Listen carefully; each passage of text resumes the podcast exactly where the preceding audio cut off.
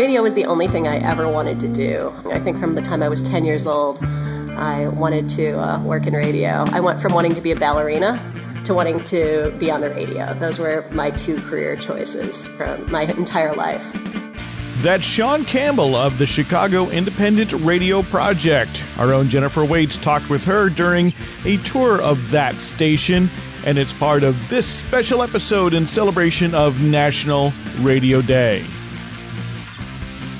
Happy National Radio Day and welcome to Radio Survivor, the sound of strong communities. I'm Paul Riismandel and I'm one of your hosts and producers. Eric Klein here. Happy Radio Day, everybody. And joining us via Skype from the great city of San Francisco is Jennifer Waits, your third Radio Survivor in attendance. Wonderful. All accounted for. We will call this National Radio Day to order.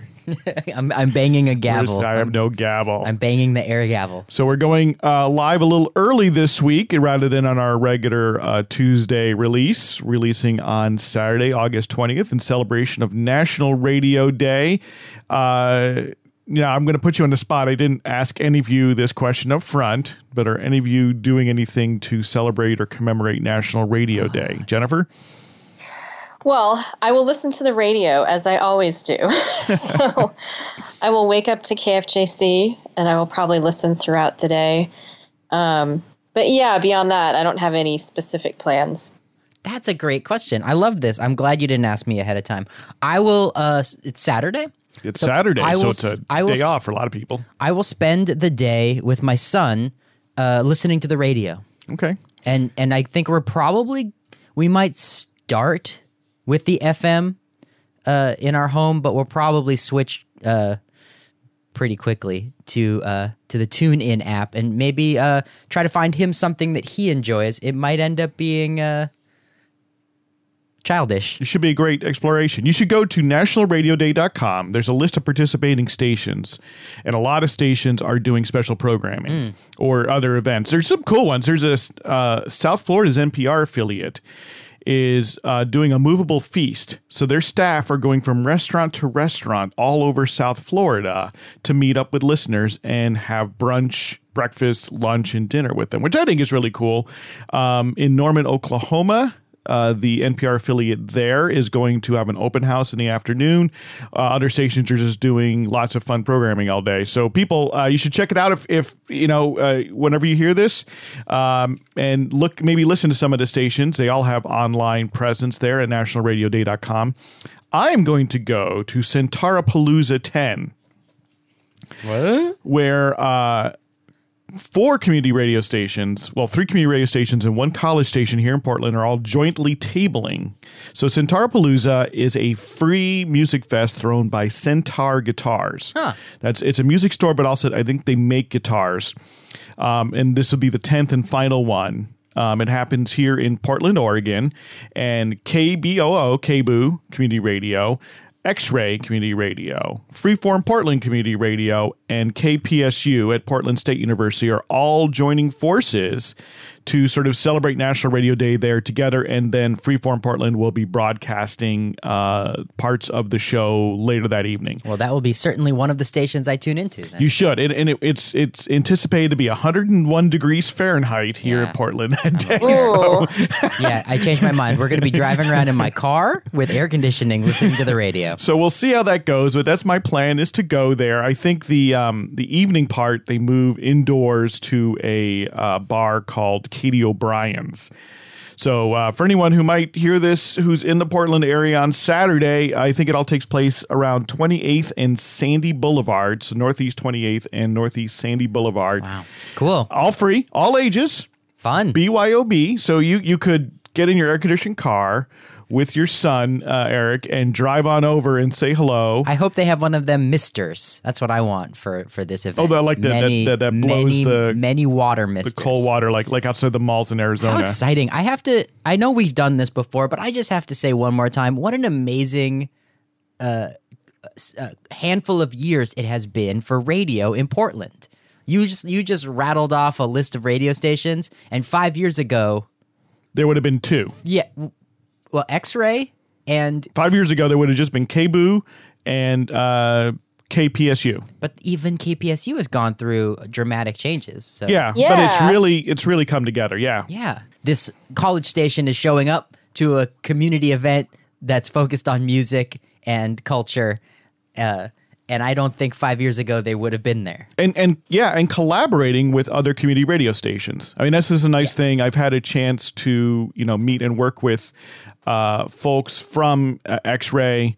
KBOO and uh, Freeform Portland, and we often have uh, sort of unofficial meetups where we just get together and talk a little bit about common issues that face people in community radio um, and coordinate things like this. Uh, I think this just kind of happened, uh, kind of spur of the moment, Right. and it's really wonderful because uh, some people might think of uh, community radio as a zero sum game, Right. where where if my listeners are listening to your station, they're not listening to me, and uh, therefore I'm losing out on uh, the numbers and the funds. But in reality, perhaps we could see it differently that. Uh, that everybody who turns on their radio on a daily basis is more likely tomorrow to turn on their radio again. And the more radio listeners you have in your city, uh, the more Yeah. the more love there is to go around for every station. Exactly. I think, you know, it's sort of, you know, people who may listen to Pandora probably don't just listen to one Pandora station they've made. They probably got like six or seven that they like, right? And it's because they go back. They keep going back into different moods. And knowing that you have a couple of new other presets on your radio that you can rely upon something interesting happening, whether, you know, whether it's music, whether it's talk or some kind of public affairs or something completely indescribable, right? The more likely you are to think, oh, wait, we have good radio here. Uh, and I really, I can, when I just want something on and I want to be surprised or I don't want to have to make choices sometimes, uh, I know I can rely upon that. And I do very frequently rely, rely upon these stations uh, when I don't feel like choosing a particular artist or song at a particular time and I just want something good. It's so great to hear about all of them collaborating. I, I just love hearing that when stations in a community meet up um, and are, become friends with each other, because it can be so helpful for a variety of reasons. You know, you might be able to do a show together that you wouldn't have been able to do on your own, or maybe you can share equipment. Um, you know, I know a lot of stations get hand me down equipment from their friends, so it just makes so much sense. Yeah, I, I- I don't. I hope I'm not talking out of school. Is I mean the the one of the main reasons that is happening at all here in Portland is because because Paul dreamed that it was possible. I don't think I can take credit uh, at all. So much is that you know, I mean, the, the basically the way the story goes is, you know, we have our weekly email newsletter, the Radio Survivor Bulletin, which is free. You can sign up at radiosurvivor.com. And in it, I wo- I wrote. Uh, we had often have like an intro part, and I wrote at that time, and I wrote about moving to Portland. And uh, Aaron Yankee, who is the program director at KBOO, wrote back and said, "Hey, welcome to town. When you get here, uh, it would be great to meet up sometime." And after many months of us trying, we finally were able to sit down and meet up. And so, and we knew, and, and already I had had a chance to meet you and meet folks at xray.fm, uh, which was the sort of the, the second community radio station to come online here in Portland. Um, and Aaron had a chance to meet with them too. And, and, and, and then I also met uh, Becky Myers, who is the development director over at, uh, at KBOO and she has tons and tons of great energy, very positive energy. Yeah, Becky's and we, great. we- all three of us got to talking about. Well, there's no reason why this can't be a collaborative enterprise, and especially with you know we knew that Freeform Portland was going to go on the air at that point, um, and to welcome it out. And so uh, last fall, uh, Becky hosted a house party basically and, and invited just kind of anyone working in non-commercial radio and a whole bunch of folks showed up and there were bands and it was a lot of fun. And so it was sort of yeah i think you know it's sort of i think the three of us you know sort of worked on it together but then we had great help with people um, like like Jess Bonneman at at Freeform uh, at Freeform Portland, and I, uh, you know, we've I've talked with Jeff Simmons, who's worked a lot with uh, Freeform Portland, and who has been on the show, been here on the Radio Survivor podcast, and yeah, there's been a lot of cross pollination, right? You know, and as Yeah. as you sort of noted, uh, there's a lot of the folks are alums of KDVS. Right at uh, University of California, Davis, that was made their way to Portland. that was one of the surprises uh, that I uh, uncovered through the virtue of reporting a story, showing up in the flesh with a microphone, and asking a series of open questions that I don't know the answer to. Uh, and it turned out that that that everyone that everyone who was there at the the the, the antenna raising of Freeform Portland uh, had had a um, like a college radio a experience. happy Yeah. college radio experience at, at the Davis UC Not- Davis College Radio Yeah, Station. yeah, it's just amazing. So I think that what we're seeing, right, is this sort of uh, cross pollination and people working together and trying to be collaborative. And and I suspect it's happening in other cities. I certainly hope it's happening in other cities. Yes, we must. That was that's the important part. Paul and I are sitting here in Portland. We're lucky enough to know what goes on in this city. And wouldn't it be amazing if one day we were sitting in Minneapolis instead for uh, you know ten years of our lives, so that we had all of the uh, the grounding to know those things. Are you in those cities? Do you know more than we do? Reach out to us and tell us that story. podcast at radiosurvivor.com. I do want, and I want to call out somebody who I think more, more than anyone I know leads the charge in this sort of collaboration. Her name is Sabrina Roach. Right. She has been here on the show of the show, before. yeah, friend of the show. She works for Brown Paper Tickets. She's a doer for them. So, as part of uh, Brown Paper Tickets' kind of investment in their own community, they hire people to be doers to, to affect positive change in their communities. And she focuses on radio. And she has done so much to coordinate low power FM stations in the Seattle, Washington area, the Puget Sound area.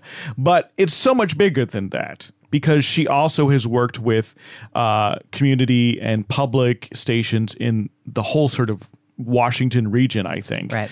In addition to low power FMs. And she's friends to stations here in Portland. She's friends to stations across the country and has worked hard to connect these dots between full power legacy community radio stations that have been around for, for 25, 30, 40 like, years. like the KBOO. Yeah, like KBOO or WORT in Madison or KGNU in Denver, in Boulder, Colorado. And then she's also done a lot to help connect up with uh, public access TV, which is another form of community media. Many public access TV stations are getting low power FMs. And so making sure that all these dots have been connected and really encouraging, right, this sort of sense of like we're growing the pie. There's an opportunity to grow listenership, grow involvement for everyone.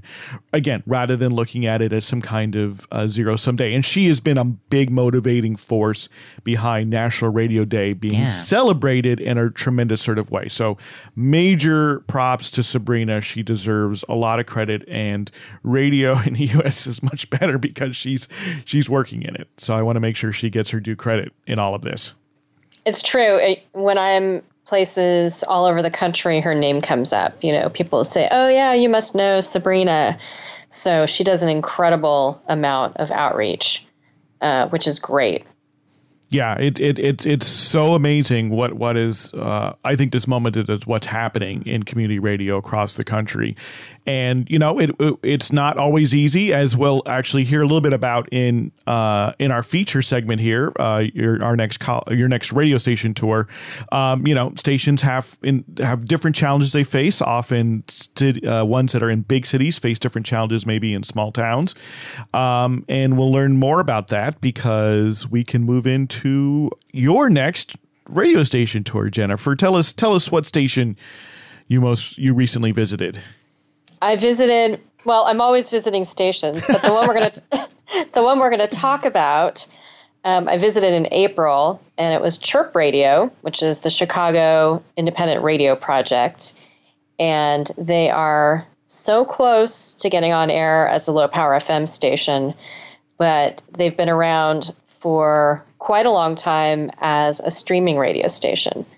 So we'll hear more about that in our feature. Yeah, so you were able to talk with I, I presume it was Shawn Campbell, right? Yes, um, I talked to the founder, Shawn Campbell. Um, I brought my family along, so Shawn toured us around uh, the station on a Friday morning, and we got to see got to see what they were up to. A DJ was on the air, and they were in the midst of various activities, in between sort of events. Um, and they have a construction permit for a new low power FM license. So they don't have a date in mind. Um, it, she talked about how it's a bit trickier to get on the air in a city because there are different kinds of permits than you might have maybe in a rural area.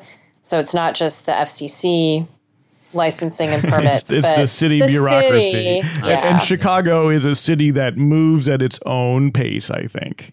I think you can say that about a lot of big cities.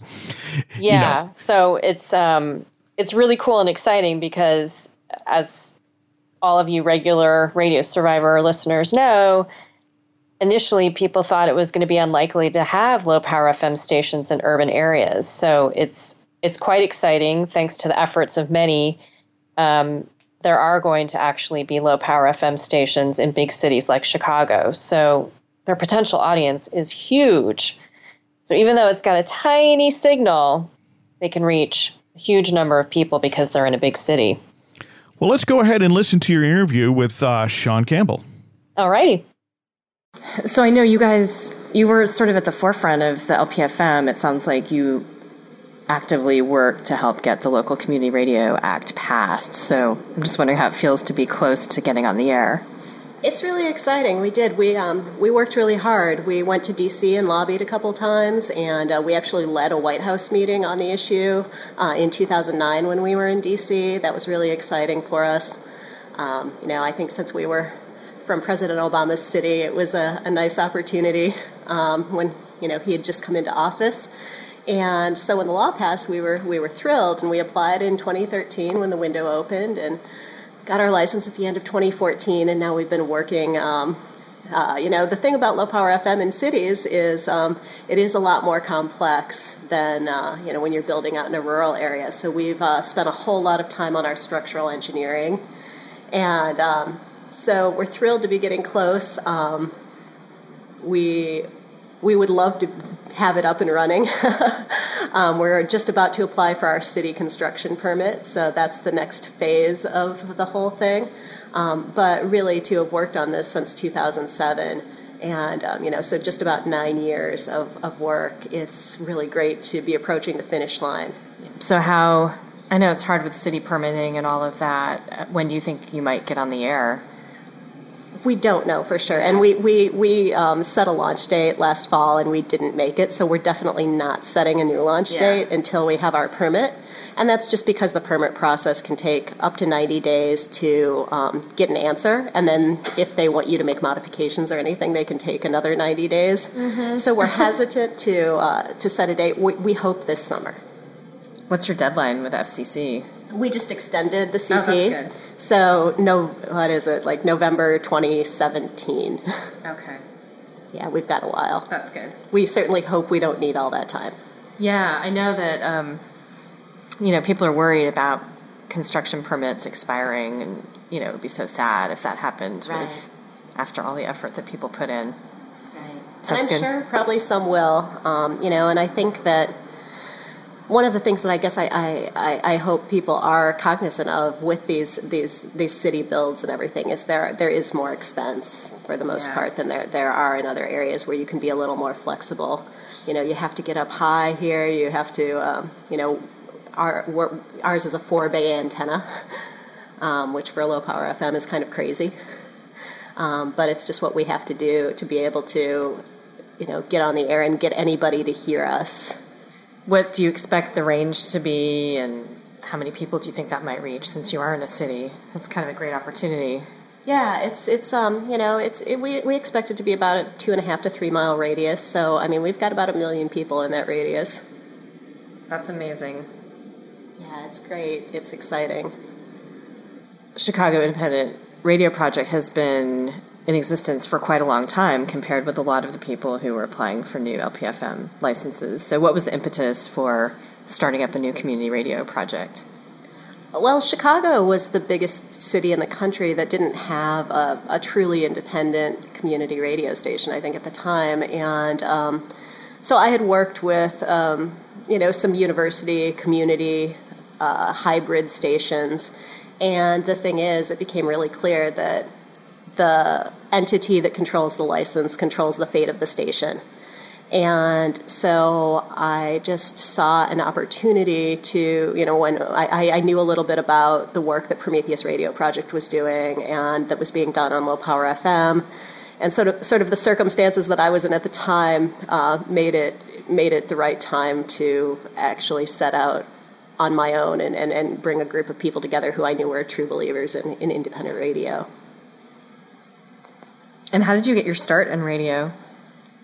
It was the only radio was the only thing I ever wanted to do. Um, I was one of those weirdos who actually did know what I wanted to do from the time I was really young. I think from the time I was ten years old, I, I wanted to uh, work in radio. I went from wanting to be a ballerina to wanting to be on the radio. Those were my two career choices from my entire life. Um, and so I just was always a radio listener. I loved it. And what I wanted to do in radio evolved over time. Um, there was a period of time where I wanted to be a sportscaster. Hmm. And I actually called some baseball games when I was in college and wow. did some sports talk shows and things. But I always really loved music, and that was really uh, at the heart of, of what my love of radio was. And so that was where I where I, I, I came to at the end. I, I, did news as well. I was a news anchor and reporter and a writer and producer and all sorts of things. Um, but it always came back to music for me. And where did you have your first radio show? um, my first show was at my college radio station, WONC, out in Naperville. Oh, we visited there. Right, last year. Last year, that's right. I, I, I think I, I sent you on your way out there. Actually, awesome. I think I put you in touch with John Madormo out oh, there. Great, I totally forgot about that. And uh, then my first professional job in radio was in Lafayette, Indiana, a station called WIIZ, The Wizard, uh, where I did overnights at an alternative rock station. And in a couple of months after being there, I got promoted to music director, but they didn't take away my overnight. So I would work from midnight to 6 a.m. five days a week. I would go home. I would sleep from like 6:30 till noon. Get up, go back to the station at one. Work from about one until eight. Go home, eat dinner, go back to the station. Wow. Yeah. yeah, it seems like in commercial radio, like you don't always realize that as listeners, but people are doing multiple jobs. Like they have their DJ gig, but then they also have to do promotions or the music director role. Right and yeah, and it was the time that I was starting in radio was kind of the time where there was more and more of that, where there were fewer jobs and people were wearing more and more hats, and that was definitely the case at the all the different stations I worked at. So that was just Shawn Campbell, the founder of Chirp Radio, during our interview back in April, talking about the history of the station and her amazing history in radio. I love that radio was the only thing that she has wanted to do. yeah, lucky. Yeah, and it's really, you know, her tenaciousness and dedication that brought, I mean, community radio to Chicago to begin with, both because she she helped to found Chicago Independent Radio Project, and two because she lent so much time and effort to uh, getting the local community radio act passed, wow. the act which uh, restored the original vision for low power FM when the FCC first announced the rules in 2000, uh, which then allowed there to be low power FM in cities like Chicago, San Francisco, Portland, Seattle, etc. Point of order. Are you serious? There's no community radio in Chicago? Correct. Yeah, so there are many college stations okay. in, in Chicago. And very robust public radio station. There is a very robust public radio station, uh, Chicago Public Radio, Chicago Public Media, which many people know because it's the home of uh, This American Life. Um, there, you know, there is a uh, jazz public radio station in the suburbs that's pretty good. Um, many robust college stations, and for a while, WLUW which is the uh, station at Loyola University, Chicago, was operated like a community radio station. And so Shawn actually worked there. Um, and this, yeah, she was she was program director at WLUW. Yes, and so it was it was this a joint agreement between uh, Loyola University Chicago and Chicago Public Radio. So Chicago Public Radio basically operated the station, but operated it as a community radio station. Okay. So as you would expect it to be, and students were involved in addition to community volunteers. Um, there is a very long running show called Live from the Heartland, which is broadcast from the Heartland Cafe, which is a, a long standing sort of hippie leftist organizing point. Cool. on the far north side of Chicago in a, a neighborhood called Rogers Park, which is where I used to live in Chicago. And every Saturday morning, they have this sort of live, rambunctious talk and music show that they broadcast from the Heartland Cafe there. Um, and but in a, I think it was about 2007 through 2008, Loyola University decided to reorganize and uh, launch a new college of communication. And so they wanted to integrate their radio station back into the academic program. So turn it into more of a college station, but that would be tightly knit into their new sort of uh, college of communication programs to in journalism and in broadcast. And so they ended that agreement with uh, Chicago Public Radio, which meant that the uh, professional staff there uh, essentially lost their jobs because there was no longer uh, jobs for them there at Loyola. And it was after that, I think, that Shawn was inspired to create uh, Chirp Community Radio. She's a radio survivor. She is totally a radio survivor. I mean, and the nice thing is that WLUW has continued to be a great station. I think a lot of there was a lot of concern that uh, you know, and mostly it's the concern of the unknown, right? That when uh, the university was taking it back over, what would it what would it look and sound like? Um, they reduced, I think, the number of hours that were broadcast by community volunteers and turned over more hours to students.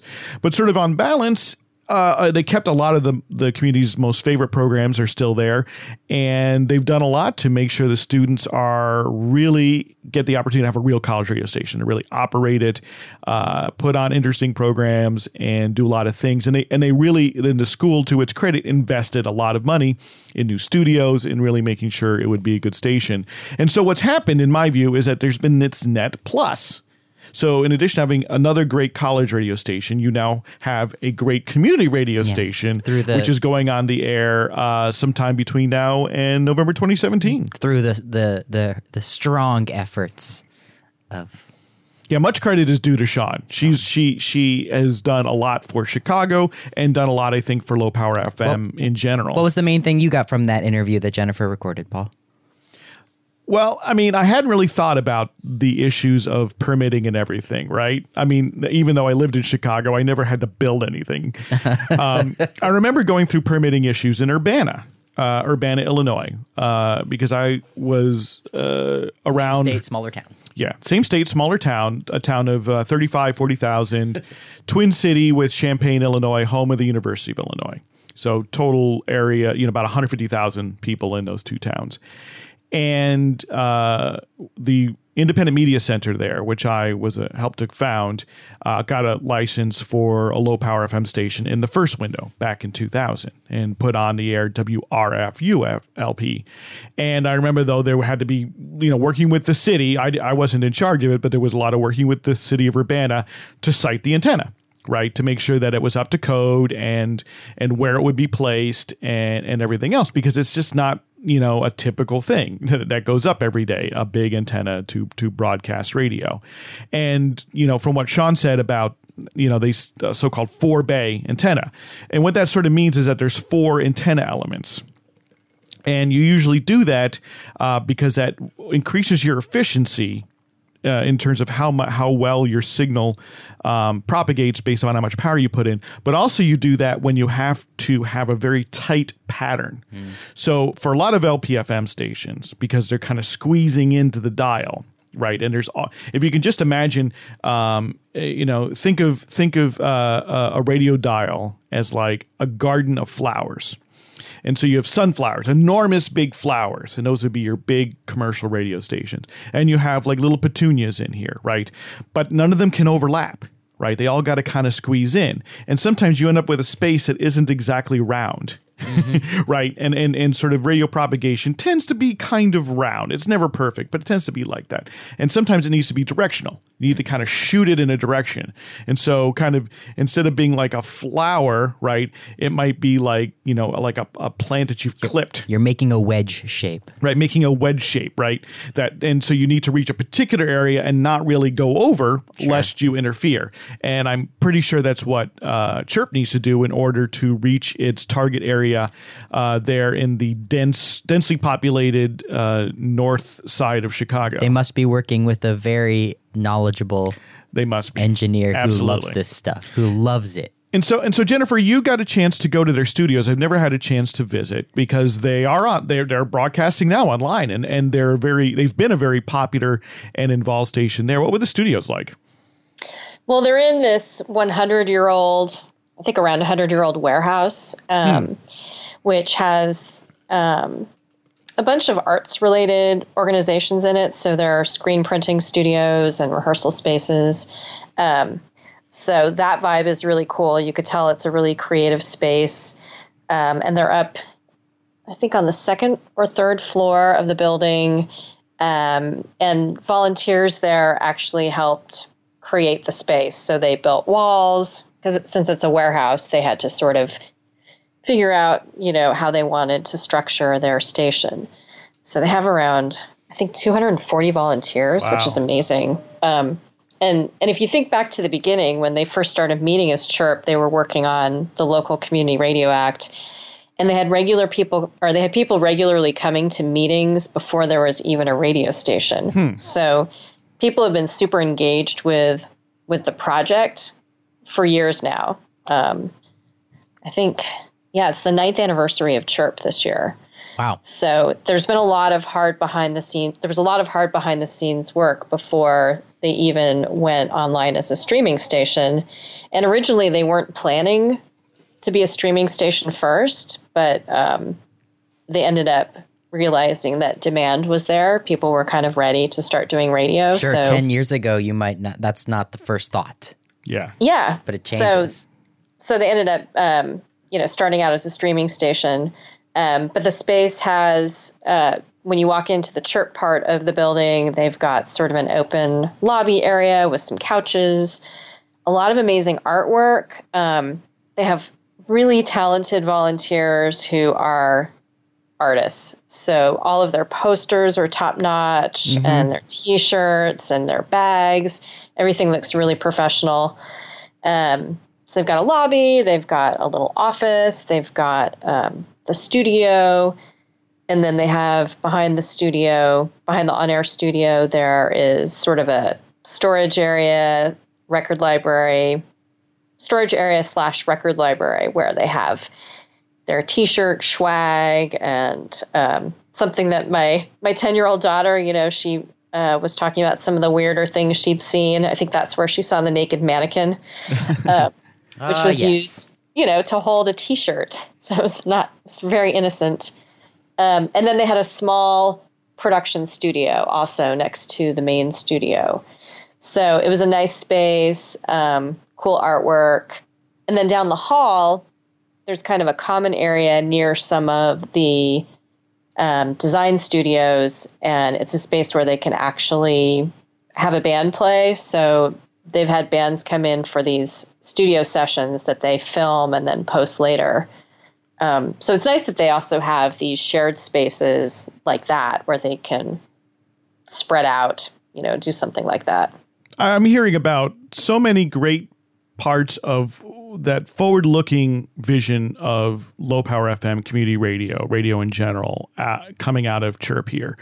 Uh, the first is that they went ahead and started their station before even they had a chance at a license, right? And that's something which Hollow Earth Radio in Seattle did as well. It started as an online station before there was an opportunity to have a low power FM. But then they went and applied for low power FM. So now they have a really strong community station already as their signal goes up on the air. And it's, uh, I think it's a really smart thing for anyone who, who might want to run a radio station, especially a non-commercial one, uh, because the the uh, all the fees you have to pay are much much lower if you can qualify as a nonprofit and non-commercial. So great to get started there because now they have people who are eagerly anticipating that new station who are ready to listen. Yeah, the secret sauce there is the the dozens upon dozens upon dozens of ready right. I mean, ready volunteers. You, you, have the community before you have the radio. Before you have, yeah, before it's you have the broadcast so, signal. Yeah, it's so important, you know, and they've done everything. Um, you know, Shawn was telling me about one volunteer talking about how his blood was in the walls, literally, of the station. You know, because yeah, they're they, working they hard, really getting it. injured. Yeah. Um, and it's great to hear they're doing this video as well, right? So they're they're they're taking it multimedia, right? So they have the ability to have bands perform there and to share that performance on air in a number of different ways. So it's it, it's live in some way, or it's at least you hear it uh, synchronously on the air, and then you also have the opportunity to go back and view it if you didn't if you didn't make it, right? So again, it, I, I really feel like Chirp takes seriously this idea of radio station as a platform. It is a community media and arts center uh, that is anchored by the radio station, but has the opportunity to engage in so many different ways. And and I think if I'm Yeah. if I'm correct, uh, Jennifer, they are principally a music station, right? Yeah, yeah. The main focus is music and culture. Most of the shows are music oriented, but they also air interviews. Um, but music is really, really the focus. Um, they're still doing a long running record fair that I think started maybe as a project at WLUW um, because the record fair has been in existence longer than Yeah. Chirp has. um, so they do events like that. Um, they're active on social media. I was I thought it was interesting at the beginning. She said they all they had was a MySpace page and held meetings in the back of an ice cream shop. so and and now um, now they're on you know all the current social media platforms of 2016. Yeah. Um, It- it's you know, amazing. so they've been on top of that since the beginning. an eight year journey, really. Um, and they've done so much. And I'll admit, when so when I was at Northwestern University as the advisor to WNUR, the college station there, um, I held up Chirp as an example for the students. They were very interested, um, and this is going back now about four years ago. They were very interested in kind of rejuvenating their publicity and you know rejuvenating how well people would know about WNUR, right? And I pointed to so I pointed to say, look, look here in downtown Evanston, a suburb of of Chicago, and if you go to like the coffee shop downtown, you will see a poster for Chirp for Chicago Independent Radio Project. At the time, just you know only an online station, not just but only. And if you go to shows in the city, you will see a banner, a flyer, often at a table. You will they will be represented all over the place in the independent music scene. I said, take, you know, I said that takes a lot of effort and a lot of planning, but look how effective it is. Like you've all heard of it, and they don't, they at the time didn't yet have a transmitter. And I think that they uh, uh, really have been smart and focused in their efforts. Um, and, and, you know, and it sticks in my mind as, as a former Chicago resident, and I would, I would listen to them, to, my, to them online, because I knew I would hear uh, good independent, you know, indie rock primarily, but especially, uh, you know, bands that would be in town and of course local bands in the Chicago area. So uh, I'm really glad you got a chance to go go visit Chirp.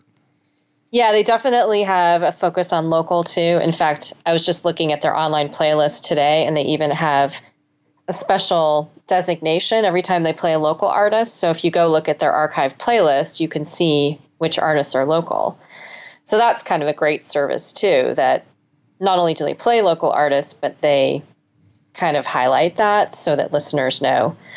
Um, but yeah, it's um, Shawn pointed out something that I think is important in that since they're in a bigger city, they have a much larger potential pool of volunteers. So that is part of the reason why they can get 240 people helping out at the station. And that's why they can do all of these amazing things that they do with promotional materials and getting out at all these shows and being on the air for so many hours with live DJs. So, yeah, it's pretty cool. I was glad. I've been monitoring them for a long time too, so I was glad to get to visit on this trip. But I think even in a smaller community, you know, where you may not have millions of people around, you can you can take some inspiration uh, from what they do there in terms of you know involving people in the building and getting people excited. Um, and I think that you know, and then and then putting that effort into visibility because I think this is something we've talked about a little bit here on the show, and it's something I wrote about. I've written about at Radio Survivor because we've gotten questions, you know, and often folks building uh, low power FMs right now in smaller communities feel kind of alone, like they're just, you know, just grinding away at this effort, and they're like, well, how can we build support? How can we? How can we, you know, get people to to listen and then, you know, potentially donate money, and and really it's it's it's it's a it's an on the ground effort you know? Uh, as i mentioned you know i don't know that chirp spends a ton of money on like billboards or major advertisements but in just about every coffee shop or kind of cool bookstore or cool independent shop in chicago i found a poster for them. And that's that's a s- it, it's it's it's a simple time consuming but but not maybe as much as you think. A simple simple effort to make sure you have some flyers and posters and somebody walks into the shop that they go to right? The place where the barista recognizes them or you know the, your local barber or your local salon and somebody there recognizes you say hey do you mind? Can we hang up a poster for our station here. And if somebody knows a promoter or somebody knows a band or somebody knows uh, somebody who runs a club, bar, or other type of performance venue, hey, what would it take for us to have a flyer, to have a banner, to be there? At, during a show, right? And to find that. And, you know, it's one of these things, if, even if you have a volunteer and that's all he or she does, is take some flyers and commits to putting them up at her favorite uh, venues, her, her favorite places. You've spreading the word that way. And with low power FM, right? You know, uh, you you don't have to necessarily, you know, coat the entire metropolitan region. Right. Although if you can, that's great. Focus on your neighborhood. Focus on where the station will be heard. Make it so that people can't kind of miss it. I mean, sure, they may not pay attention, but they can't kind of miss it. It's that kind of just thinking about it as as as really a one-to-one kind of thing. People to other people, right? Is the way you kind of get the word out. Um, is very very very effective. And of course if you can then you know throw events like the record fair is an event that i know just about every music nerd in chicago eagerly anticipates and and waits for every single year. Um, that's great too. Uh, but i think you know thinking about it in that way right? It, it is really you know sure social media is great. You want to be there. But thinking about all social media is in some cases that one-to-one kind of communication and it's the people that you're you're talking to and to get out there on the ground. But if people keep seeing this poster for a cool radio station they're going to check it out especially if it's in the cool record store the cool uh, restaurant the cool bookstore you know the, the places they like to go and that they that they have strong uh, positive feelings about that translates it, it, it translates over. So i think a lot of inspiration can be ta- can be taken even if you're you don't have uh, a metroplex of, of millions and millions of people uh, uh, that that you're situated in. Yeah, and, and those are all the places that you want to have as part of your community as a radio station. You want to be friends with them. So maybe you're also inviting people in from these places Right. to come onto your public affairs show. Um, or or just during the day, just for a five minute little. It doesn't even right. You don't even have to have the the, the public affairs show, right? You could be the local promoter talking about some great shows coming up in the middle of a music show, right? It, it can be super casual, even. You don't have to.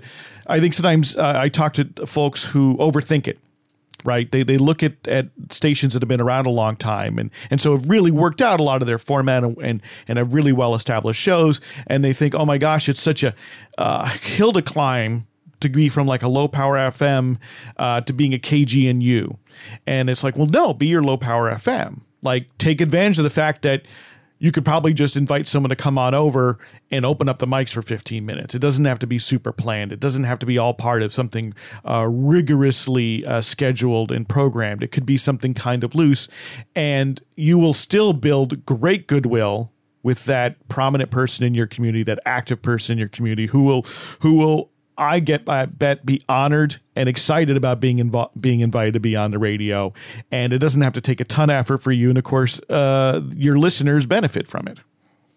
And those are things that I see a lot of community radio stations promoting too. So you can tweet about it and tag the person who was on the air with a link to where you can listen to the archive. And then you're introducing more listeners to a station too. So it all of that really helps build community. Yep, and and that networking, you know, National Radio Day, which is sort of our theme today, is that big networking effort, right? It's the effort to try and get radio stations across the country to kind of to celebrate this one thing. And and you know, they may they may connect with each other, but it's amplified, right?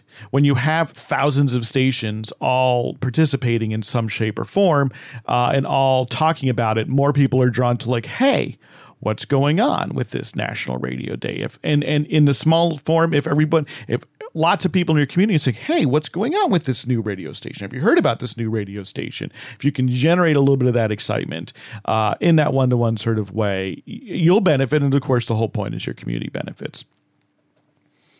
So, National Radio Day. First off, I want to say uh, your uh, radio station tour of Chicago Independent Radio project is at radiosurvivor.com, right, Jennifer? You it is photos and everything. Uh, usually they get published on the same day or ahead of time of us uh, talking about it here on the podcast. So we'll have that in the show notes at radiosurvivor.com slash podcast. We'd love to hear from you. What are your ideas? for how uh, new community stations or long lasting community radio stations can engage with their communities, build listenership, and uh, create and and foment great culture in your in your town, let us know. Podcast at radiosurvivor.com.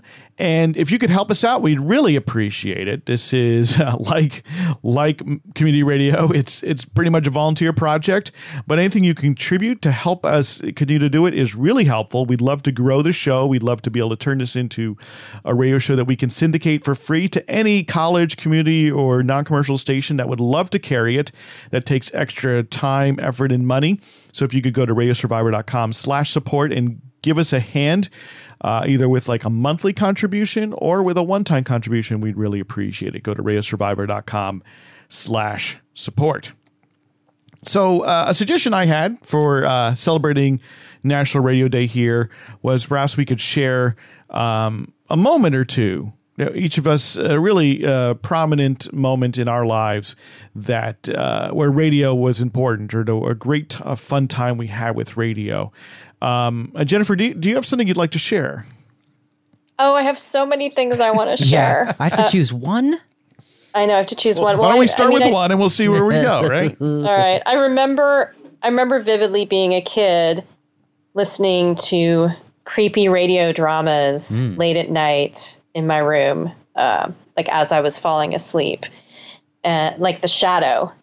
Huh. The radio drama The Shadow was played in San, I think on a San Francisco radio station. So I just thought that was super magical. Um, that takes me back to being a really little kid. Um, also, when I was a kid, we had a big vintage radio, and I remember flipping around the dial with my dad and hearing stations from all over the world. Um, so that was equally magical. Wait, was and, that a magic radio? shortwave. okay. Yeah, like shortwave. A big it was a magic radio. well, it had it had places on the radio. It would it would list off. Um, you could put the names of stations, and it had like names of stations and countries on it. It was really cool. Wow. Uh, yeah, I wish they still had it. you know, my uh, my grandfather, who I just visited in Washington D.C. area, who is 95 years old uh, he has still he, he, was like do you want this radio? And i'm like i can't really take it with me on the plane but reminded me that he has a big i think it's a grundig german console stereos i don't know if it's stereo but it you know music system. And it has that big radio dial where in the shortwave band right it's labeled like germany you know, uh, USSR because it would have been the USSR then, you know, and you know UK and things like this because sort of uh, for a long time, the national sort of showy broadcasters are relatively established in the frequencies they use, so you could just have the guide to know where to go. I I just have to say, I have to admit something that's a quirk in my brain that doesn't work the way logic works, where I still am surprised to this day that old radios don't uh, tune in old radio.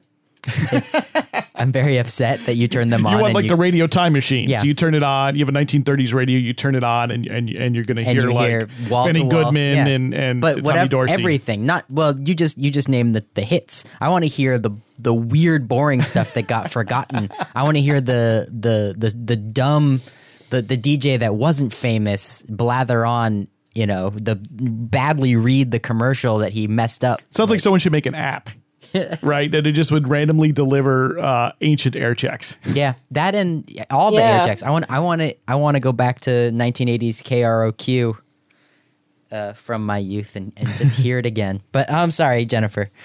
Magic Radio. Yeah, yeah, no, I mean, I feel like there's a Stephen King story or a Twilight Zone episode with Yeah. the radio that's playing the past on it. I feel like I've I've heard this before. yeah. You're not the only one who has that desire.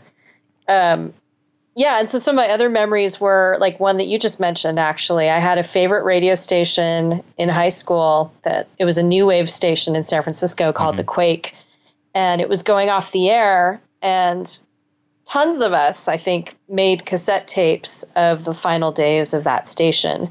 And then I remember listening to those tapes in college. I took them with me because I I was sad about the station leaving the air. And I remember friends saying, Wow, that sounded like such a great station. I was like, It was. Um, but that station going off the air actually was my gateway to college radio. So when it went off the air, it caused me to seek out stations that were playing new wave music, eh, which led me to listening to college radio. And I have not turned back. So I'm very grateful for the commercial new wave station being my gateway to college radio. Wow. Yeah, cassettes. I had not thought that I would be talking about uh, the the years that I devoted to to pressing record on any on just oh I like this show. What what what you know what is this DJ gonna play next? And- Yeah. and, just pressing record and then re-listening to those tapes so often. Uh, one of the amazing things was before the iPhone, before uh, Shazam, the app that tells you what the song is. I had a favorite song for for for 10 years that I didn't know what it was. right, right. I remember there was a song that uh, my friends and I, in uh, living in Toms River, New Jersey, the Jersey Shore, uh, we could get in Philadelphia radio pretty well and New York radio not so well. And uh, this would have been when I was probably about 13 years old. So early hip hop. And there was this song we had all heard multiple times, and it all tried very hard to record. Called uh, that I know now is called "Jam on It" by this band yeah. Newcleus, N E W C L E U S. And it's like an eight minute long song. And it's like spacey. It's got like electro. It's very kind of krautrock. And, and, and, um, but we, for whatever reason, because it would always happen in some kind of weird set or when someone was actually kind of like doing more of a more DJ mixing, none of us knew the name. Uh-huh. And, and of course, and we would all look, we, and we were all like, and someone said, "Well, I think it's maybe called Jamana," or you know, we were just trying to get it. It was like Jamona, like we couldn't even understand it, right? Like these these, these suburban, you know, ex-urban white kids, uh, but we were all really excited about it. We go to like, you know, and there's like you know, Camelot music in the mall is basically what we have, or you have like the uh, the local chain chain uh, stores and asking for it, and no one knows what the hell we're at, we're asking about, right? And little do we know, of course, that it was only released on like a 12 inch. You know, club single. We don't know this. We're like 13 years old. We live in Toms River, New Jersey, right? And for years, no one, you know, not really knowing. And you didn't have the internet we- either. right. We didn't know the artist. We we couldn't really get the song right. And and then maybe two years later, I think I'm like a freshman or sophomore in high school, I find a compilation album, you know, a various artists album of of like hip hop that's now maybe two, three years old. And on it is that song. I'm like, I f- figured it out. And at that point, my friends were like, oh, what do you mean? It was two years ago. No one cares. Jennifer, prior to recording, uh, had warned that this was going to turn into a Gen X, a, Jen- a Gen X nostalgia session. Because how could it not? yeah. It's true. Yeah, Gen X therapy session. Um, We didn't even know the name of the song that we recorded on a cassette tape. Yeah, no one the had the full song. We all only had like like four minute segments, and there was no splicing it together. Well, and there was something nice about a friend of mine was saying she gets irritated with people getting on their phones and searching something when they can't figure it out. Uh, and she said she actually kind of liked that mystery of not knowing sometimes. Um, Yeah. So having a two year quest to figure something out, they're- it's like oddly satisfying. Man, it get- gets you out of the house. It's it's Pokemon Go before the before the phone. You you have a reason to go to a record store and to talk to the record store clerk. Who just stares at you with blank Yeah. eyes? I don't know what you're talking about, kid.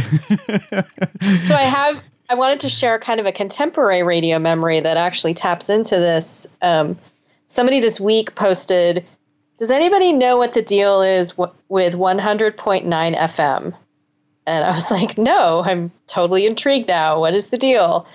And there's some station in San Francisco at 100.9 FM where you can hear like the clanking of dishes, and it sounds like maybe it's a cafe um, but nobody can figure out what it is.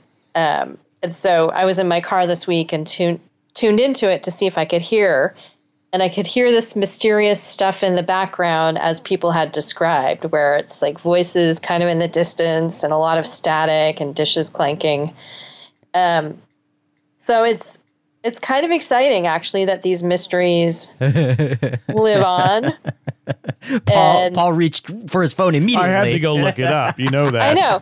So I don't know if it's a pirate station. I don't know if it's an art project. Um, there's a there's a Reddit thread about it. That's all I've been able to find. But everybody reports the same thing. Like it Yeah, it's just kind of sounds like it's maybe in a restaurant. and because and because uh it's so funny because uh it matters because you're sh- it's shared because it's on the radio Yeah. i mean because there there could very easily be a mysterious facebook page with a live stream but you know who cares Well, what I would want to do is look look up in the um, in the FCC database, which I don't have uh, at my ready. There is a translator uh, that is uh, so a, a um, repeater station that that I that appears to be licensed to one hundred point nine in San Francisco. ah, K two five K two six five. But I think it's it may actually be um, licensed to Arcata, which is in San Francisco. Um, and may Right. yeah.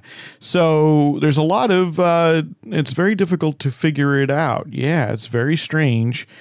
I see another station called Ritmo 10 100.9 has a Facebook page Um, but I, you know, I don't know if it's a real station or if it's a pirate or whether someone's stunting.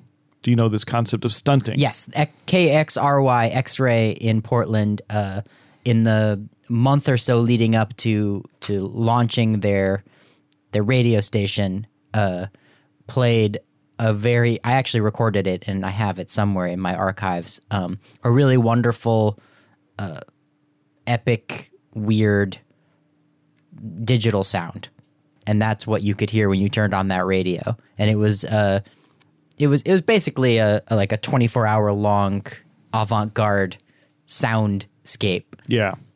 Yeah, there's stations will often when they're going to change format, they'll they'll sort of discontinue whatever the old format was and then play like "Hit Me with Your Best Shot" over and over and over and over and over again. You know, with just the station ID at the top of the hour or something like that. What you need to do, Jennifer, is to go back to where you could hear the station at the top of the hour. at the top of the hour.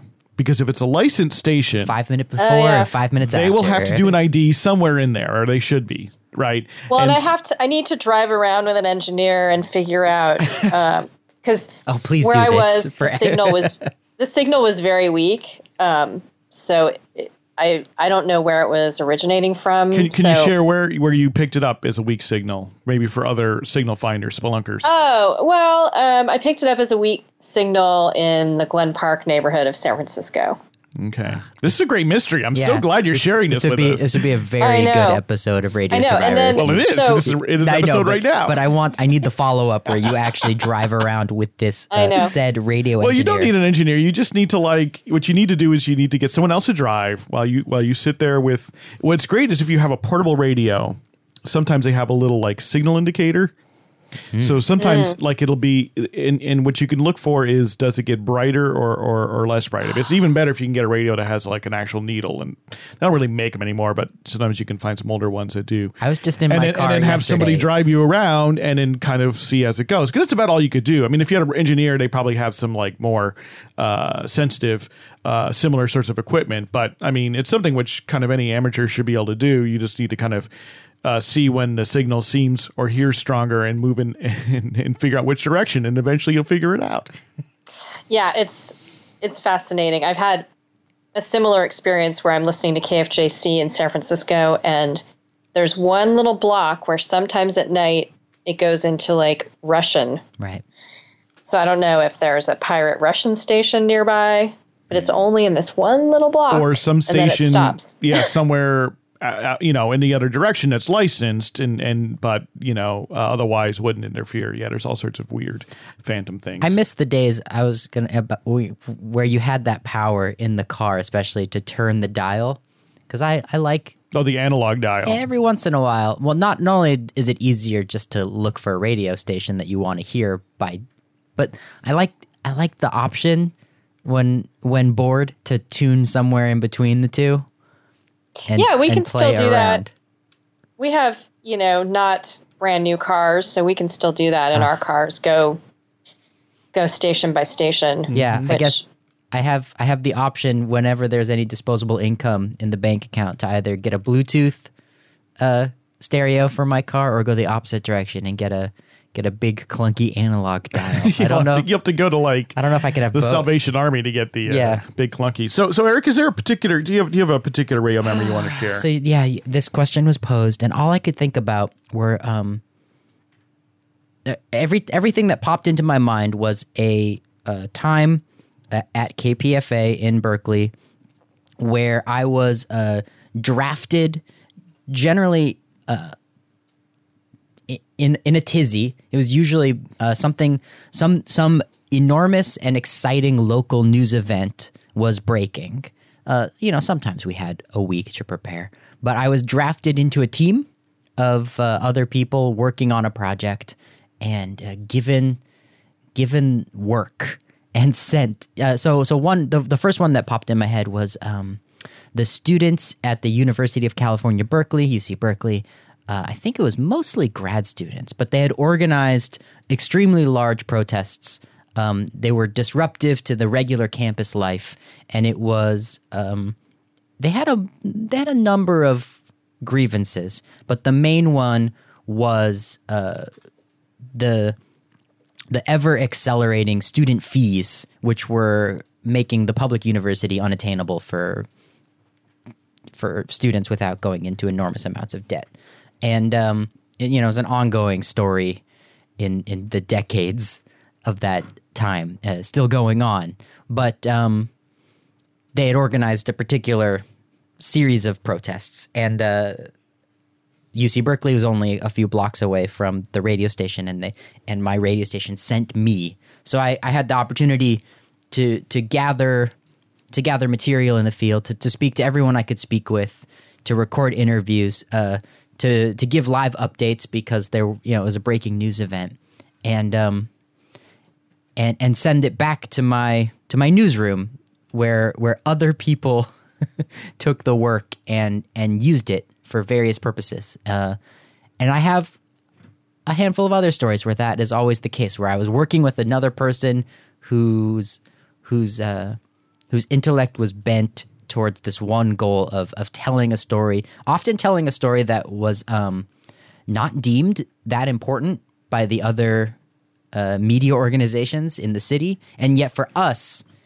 uh, it was the most exciting thing that was happening that day. So that was also always very exciting to like to to be able to shine that light on something that we ag- all agreed was really important, but uh, wasn't the story being told, which is where where I felt like our radio station really shined. I think there was another day where we did. Um, there was this, you know, there was a national. It was, I think it was on May first, May Day. Uh, there was a series of, uh, gosh, this must have been in two thousand and four, two thousand and five, or something. I worked on with Free Speech Radio News, where we did uh, breaking coverage all day long and I was sort of drafted into that team. Um, yeah, so I'll, working on a team on something special. Yeah. And, and Yeah. I think that I also totally agree with that. it's a great example of how radio can is uh, can be in a very immediate medium, right? Uh, because even if you weren't reporting, you know, live from the streets there, Yeah. right? It was not a big deal to carry a recorder out there get some audio and bring it back. And in and and this has been true i think throughout the history of radio. I mean I, so you still hear it occasionally but it was definitely true you know well into probably the early 2000s that it was not uncommon for a radio reporter reporting something you know happening now. They run out the door they take a tape recorder mm-hmm. they go on the streets and they get they get a quick little thing and they go to a payphone and they dial the studio Yeah. And they dictate basically run the story and hold the the tape recorder speaker up to the to the phone because it works. It's audio. It needs to be no more sophisticated than that especially if you need to to report something quickly or the ability to to run back to the studio with your digital recorder or your tape or whatever and get it on the air. It's low to the ground. You don't you don't even uh, many times you don't need a truck or car. If if roads are blocked off you can run. You could bicycle. You can take a subway or a bus. And the ability to have that kind of instantaneous action often is is overlooked and we see a lot of it with social media now of course Right. I know. I know that uh, radio professionals uh, today can do exactly what we just described, but uh, all on their iPad. yeah and which is still just- wonderful and uh, prepare the report uh, and send it over the email. Basically, if if there's cell service and there's internet and but Yeah. in the event that there's not they can still fall back on these other methods and Come- they do yeah, get back to the station and bring the tape. Yeah, absolutely. That, that that's uh, a great story, and of course, right? It's that collaborative nature, right, of working in a newsroom, working with people, dedicated volunteers and professionals who are really into it. Um, I have a couple of stories, short stories to share. Uh, that are, you know, one's kind of a funny one, or, or kind of it, it uh, is is a little different, and uh, it's the first pirate station that I heard that I knew and had looked for was a pirate. All right, so all of these things, and it was a shortwave station. So there's a there's a thriving continues to be a thriving pirate shortwave radio scene in the U.S. and around the world, and I I was aware of it going back into the '90s, and I had this realistic so uh, Radio Shack. Uh, patrolman, they were called uh, shortwave radio that my grandfather gave me when I was about 10 years old. So I still had it in my 20s and it had like AM, FM, police band, so you could listen to the police band back before it became digital, listen to the airplane band, weather radio, and shortwave. And I had heard about online at this point um, this station called Radio Metallica Worldwide. And the reason why all the shortwave people were aflutter about it because they, they allegedly had the most powerful pirate signal that had been heard in a very long time. And so often you hear these pirates they're using very tiny transmitters that they've built or repurposed and it goes far but you often need to have a fairly sophisticated reception setup. You need to have a very long antenna long wire antenna they call it. So you know tens of yards long. And a really good radio you got to kind of know what you're looking for and there's certain bands that the pirates kind of occupy regularly so you kind of know all this stuff and you go listen. And i heard no you don't need anything sophisticated. So i'm sitting there probably in an a a weekday afternoon with this radio dialing around about 6995 kilohertz which is a very popular place for pirates still to broadcast. And comes booming through Radio Metallica worldwide. And I'm like, holy cow, I have no idea where this is coming from. And it's not very sophisticated. They're basically just playing classic rock and metal and yelling a lot. But I'm like, I can't believe this is actually coming in, right? From who knows where, but I know it's illicit. I know it's a pirate. And to be, and I knew that to broadcast with that level of power is, would, is really uh, risky it makes you very easy to find if you're broadcasting. It makes it easy for the FCC to, to, to narrow in. And I was very excited that it was the first time I ever got to hear a shortwave pirate on my own using a very unsophisticated Radio Shack radio. Um, and I was like, wow, okay, so here's a moment of radio. And again, brought together, right? You know, me and these other uh, nerds How funny across that the country. How interesting that it was Metallica because I, I Metallica became so iconic as the uh, the only band whose music was being stolen in the early aughts. So it's interesting to me that they were also this. Well, it had nothing to do with Metallica, station. right? It had Yeah. Uh-huh. nothing to do with them. It was just somebody who called themselves Radio Metallica, right? Um, although uh, Pearl Jam, in the about around the same time, the mid '90s, had a, uh, a potentially legal low power, but definitely pirate station that toured with them Yeah. and broadcast from the parking lot Uh-huh. of many of their of their concerts. Uh, so uh, you know, th- there's a sort of knit in with pirate radio there again. Um, but uh, on a, something a little bit more uh, uh, kind of like what you were talking about, Eric, um, I helped to engineer and kind of put together a broadcast of something called the Homelessness Marathon. And I think this still goes on. Um, there's this guy, an activist, a homelessness activist, uh, Jeremy Alderson, and he put together the he puts together this annual um, overnight, you know, so overnight broadcast to uh, bring attention to and support to people who are homeless, experiencing homelessness. And what it does is they go to different cities, usually where there's a community or college radio station, and they broadcast from outside with the whole point of being like, this is what it is like to be to be homeless. And we hosted it at WEFT uh, in Champaign, Illinois, and they had a home station at that point. He had a home station at WEOS in Geneva, New York, and we had basically we didn't have a lot of sophisticated technology uh, going on at at WEFT at the time, and so this is I think around about year two thousand, and uh, and it was in January, which in central Illinois is cold. So it was down around zero. And I had to set up a board where we would use uh, a digital phone line called an ISDN line, which many of you probably heard of, to connect with WEOS. And we set up a separate broadcast board, which we didn't have. We had to find somebody who could loan it to us because we didn't have a second one. So we could set up microphones, and Jeremy would sit outside in a kind of like a little shelter tent, but not heated, just kind of sheltered from the uh, from the winds. And when we had burn barrels set up, and we closed off the street and did this all night broadcast where uh, he worked with local homeless uh, advocates. So to, to people could show up and they were serving coffee and you know and hot drinks and they could come and talk. And his whole point is he wants people to come on the air and speak for themselves. Right. So they could talk a little bit, you know, talk to advocates more about what services are available or what kind of challenges they face in providing these services. But mostly he wanted people who were homeless to come speak for themselves. So I was up all night. Uh, I, I was indoors for most, for a lot of it because the equipment had to be, the uh, broadcast equipment had to be indoors. And we basically sent it back. And at WEOS would like field the phone calls and route them to us. And, and it was on stations around the country. Um, and it was again a, a similar sort of thing. All these people come together, all volunteers.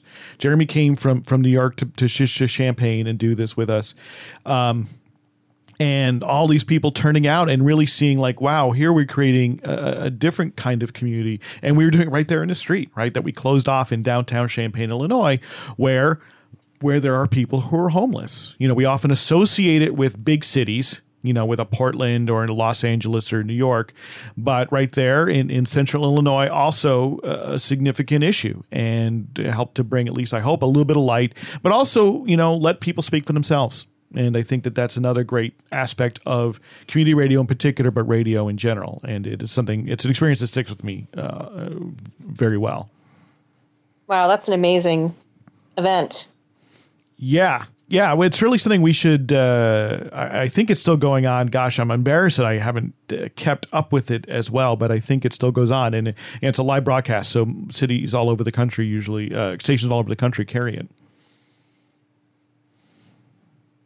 My wheels are spinning. I can tell. I can always tell when Eric's Yeah. uh, wheels are spinning. Well, there's I a lot. There's a lot going on in Portland right now.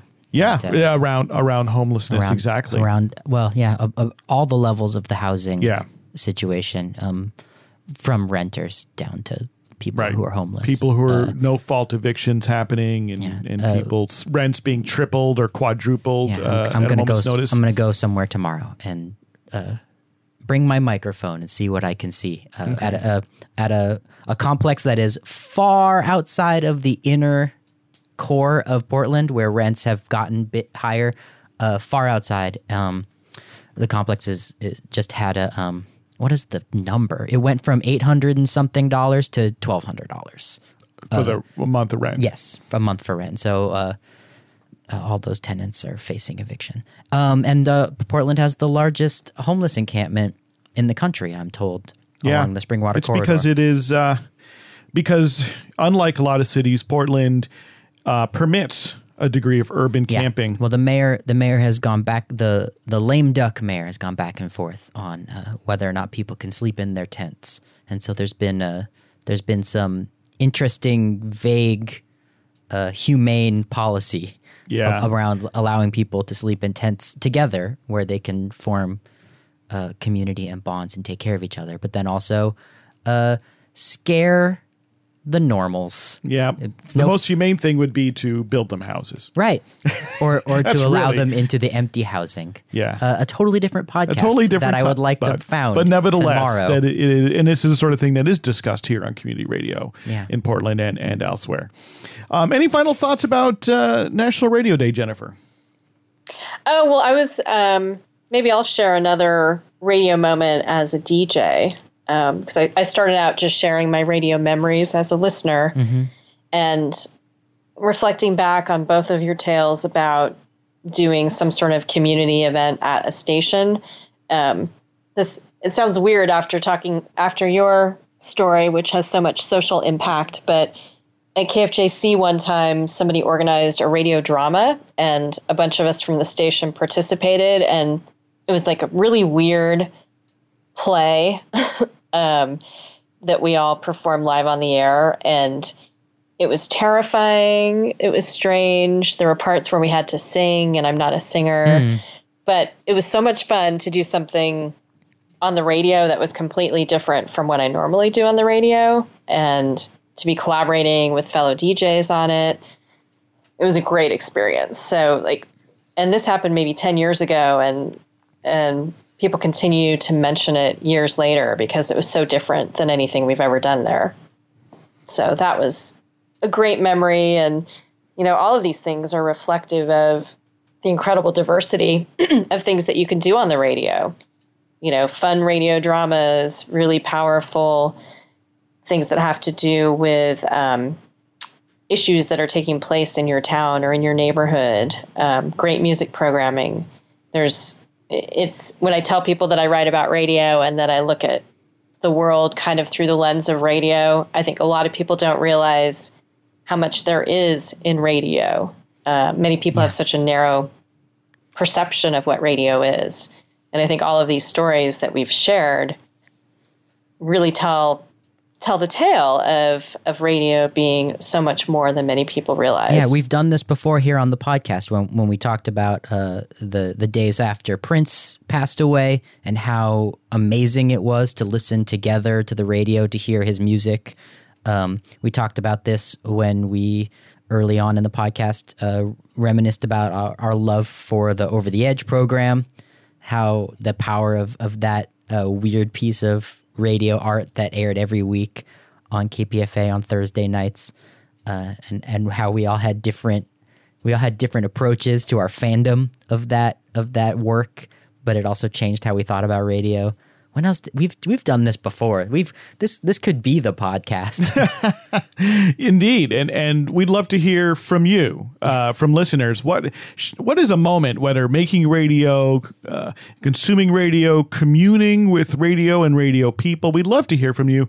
Uh, you could, of course, send us an email podcast at radiosurvivor.com. Also, I mean, record it. Use the, just the voice memo app on your phone. And send it off to us. Uh, you can just send it to us by email or, or however you, Yeah. you, you, you can do it, and we'd be more than glad to to uh, put it into the podcast. We'd love to hear more from everyone uh, who listens. And so, I mean, to close out here for this National Radio Day edition, we have uh, two special things. First, Eric put together a really nice Sonic ID, uh, which is uh, kind of it's. I mean, it's an ID, as we say in radio. It's sort of something you use to kind of uh, identify your station, but in this case, it's identifying the Radio Survivor podcast in honor of National Radio Day. And lots of other stations have done this, and you can find them at uh, nationalradioday.com. So we'll listen to that, and then Jennifer recorded another band scan for us in Chicago and we'll get to hear where do you do you know approximately where you were Jennifer when you were where when you were recording that band scan Oh, I don't know. I might have been really close to chirp. Um, and I actually only did the left side of the dial. okay, yeah, because it's such a dense dial in Chicago. There's Yeah. so many stations. The left side is the best side. Indeed. Uh, so we'll listen to that as well. So if you were near Chirp, you were in probably uh, somewhere near the Lincoln Square and Ravenswood neighborhoods, um, since I think that's where they're they're located in the uh, in the north side of Yeah, I think, uh, what do they call it? North Central. Yeah. I guess what they call their neighborhood. Yes, Yeah, the nor- yeah. North Central. All of a sudden, you got crackly there. Yeah, you might. You can just cut that out even. Yeah, so in the north central neighborhood. So uh, we'll also include that. So you get a little slice of the Chicago left end of the Chicago dial. Uh, once again, thank you to everyone for uh, listening to the show this week, and we hope you're celebrating and having a happy National Radio Day. Thank you, Jennifer, and thank you, Eric. Thanks. Yeah, happy radio Thanks, day, Paul. everybody. Happy Ra- Happy National Radio Day. Hello, Eric Klein here, co host of the podcast Radio Survivor, wishing you and yours a very happy National Radio Day. At Radio Survivor, we celebrate what makes community radio great. I think radio, in its greatest capability, does is it brings us all together to have a conversation about what we have in common or what has to be done for us to have things in common. What I don't want my radio station to be is a melting pot. It's not homogenization, it's a mosaic. Our podcast is an excuse to get very nerdy with our friends in radio around the country. Uh, this this is a big treasure hunt for me. Archival research is a huge treasure hunt, and I cannot get enough of it. I feel the same way. when I'm tracking down college radio history, it's like a treasure hunt, and you never know where you'll find it. Absolutely. On Radio Survivor, we love every kind of radio that serves communities, from podcasting to pirates. I've always been interested in pirate radio and those people using radio with uh, for unsanctioned purposes. So that kind of interested me because I think that's where some of the most creative radios happen because people are breaking the rules. Every radio station is special. We try to do our part to cheer them on when they succeed and to keep them strong in the face of real challenges. I think that college radio's self imposed smallness is a threat to its future. That doesn't always ring true to me because I think there are small college radio stations that are doing amazing work for their communities.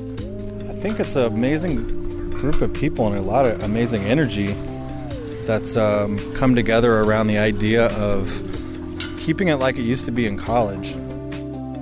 It's a window into a culture that has touched so many people. You know, and it's not just college radio, but independent radio and quirky commercial stations, the sights and sounds of these little communities, these places what, that people call home. I think that's probably what, what draws me to touring all these stations is I feel like so at home in a radio station. From all of us at Radio Survivor, where we work to amplify the sound of strong communities, happy National Radio Day. All right, we're going to scan the Chicago radio dial. We're starting with 87.7 Me FM. Soft rock. Like walking in the rain and the snow and the Static on 87.9.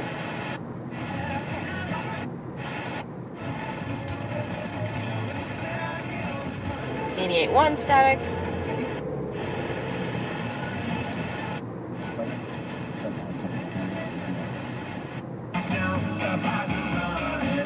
Eighty-eight point seven FM.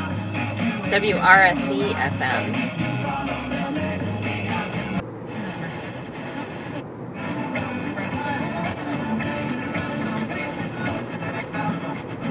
Eighty-nine one is WONC. College Radio at North Central College. 89.3 is WNUR at Northwestern.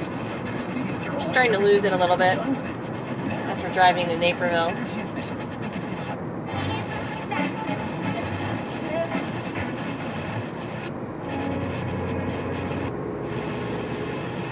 Uh, a very disconcerting and troubling question about the role of a social platform that has 1.04 billion users. That would be you and me. WMBI. Couple that with the fact that the CEO Mark Zuckerberg has been very public in denouncing one. It's a religious talk station. So you already know his sentiments. From The Moody Radio. Asked, uh, where there's smoke, there's fire, raises little concern. So uh, the, the candidate's name is. in- should I do the more cheerfully answer for myself? Paul said, I'm very happy to testify to feelings because now for me is understand that my understanding sometimes at times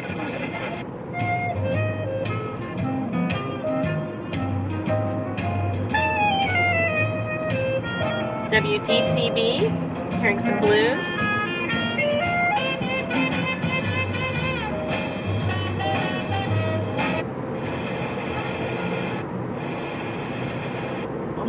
Dispatched a lawyer to retrieve his long-form birth certificate in Hawaii, releasing it with some irritation. Seth Meyers didn't even realize Trump would be at the dinner. At the time, he was sort of a bipartisan target. to other people.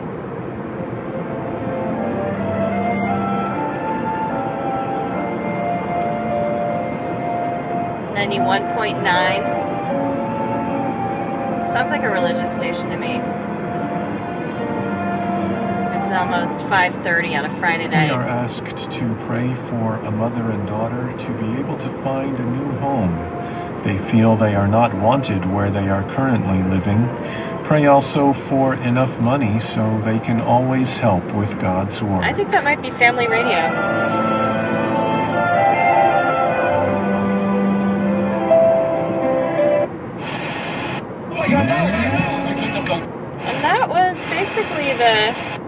End of the non-commercial From New York, slice we of the received dial. a request to pray for a lady and her family.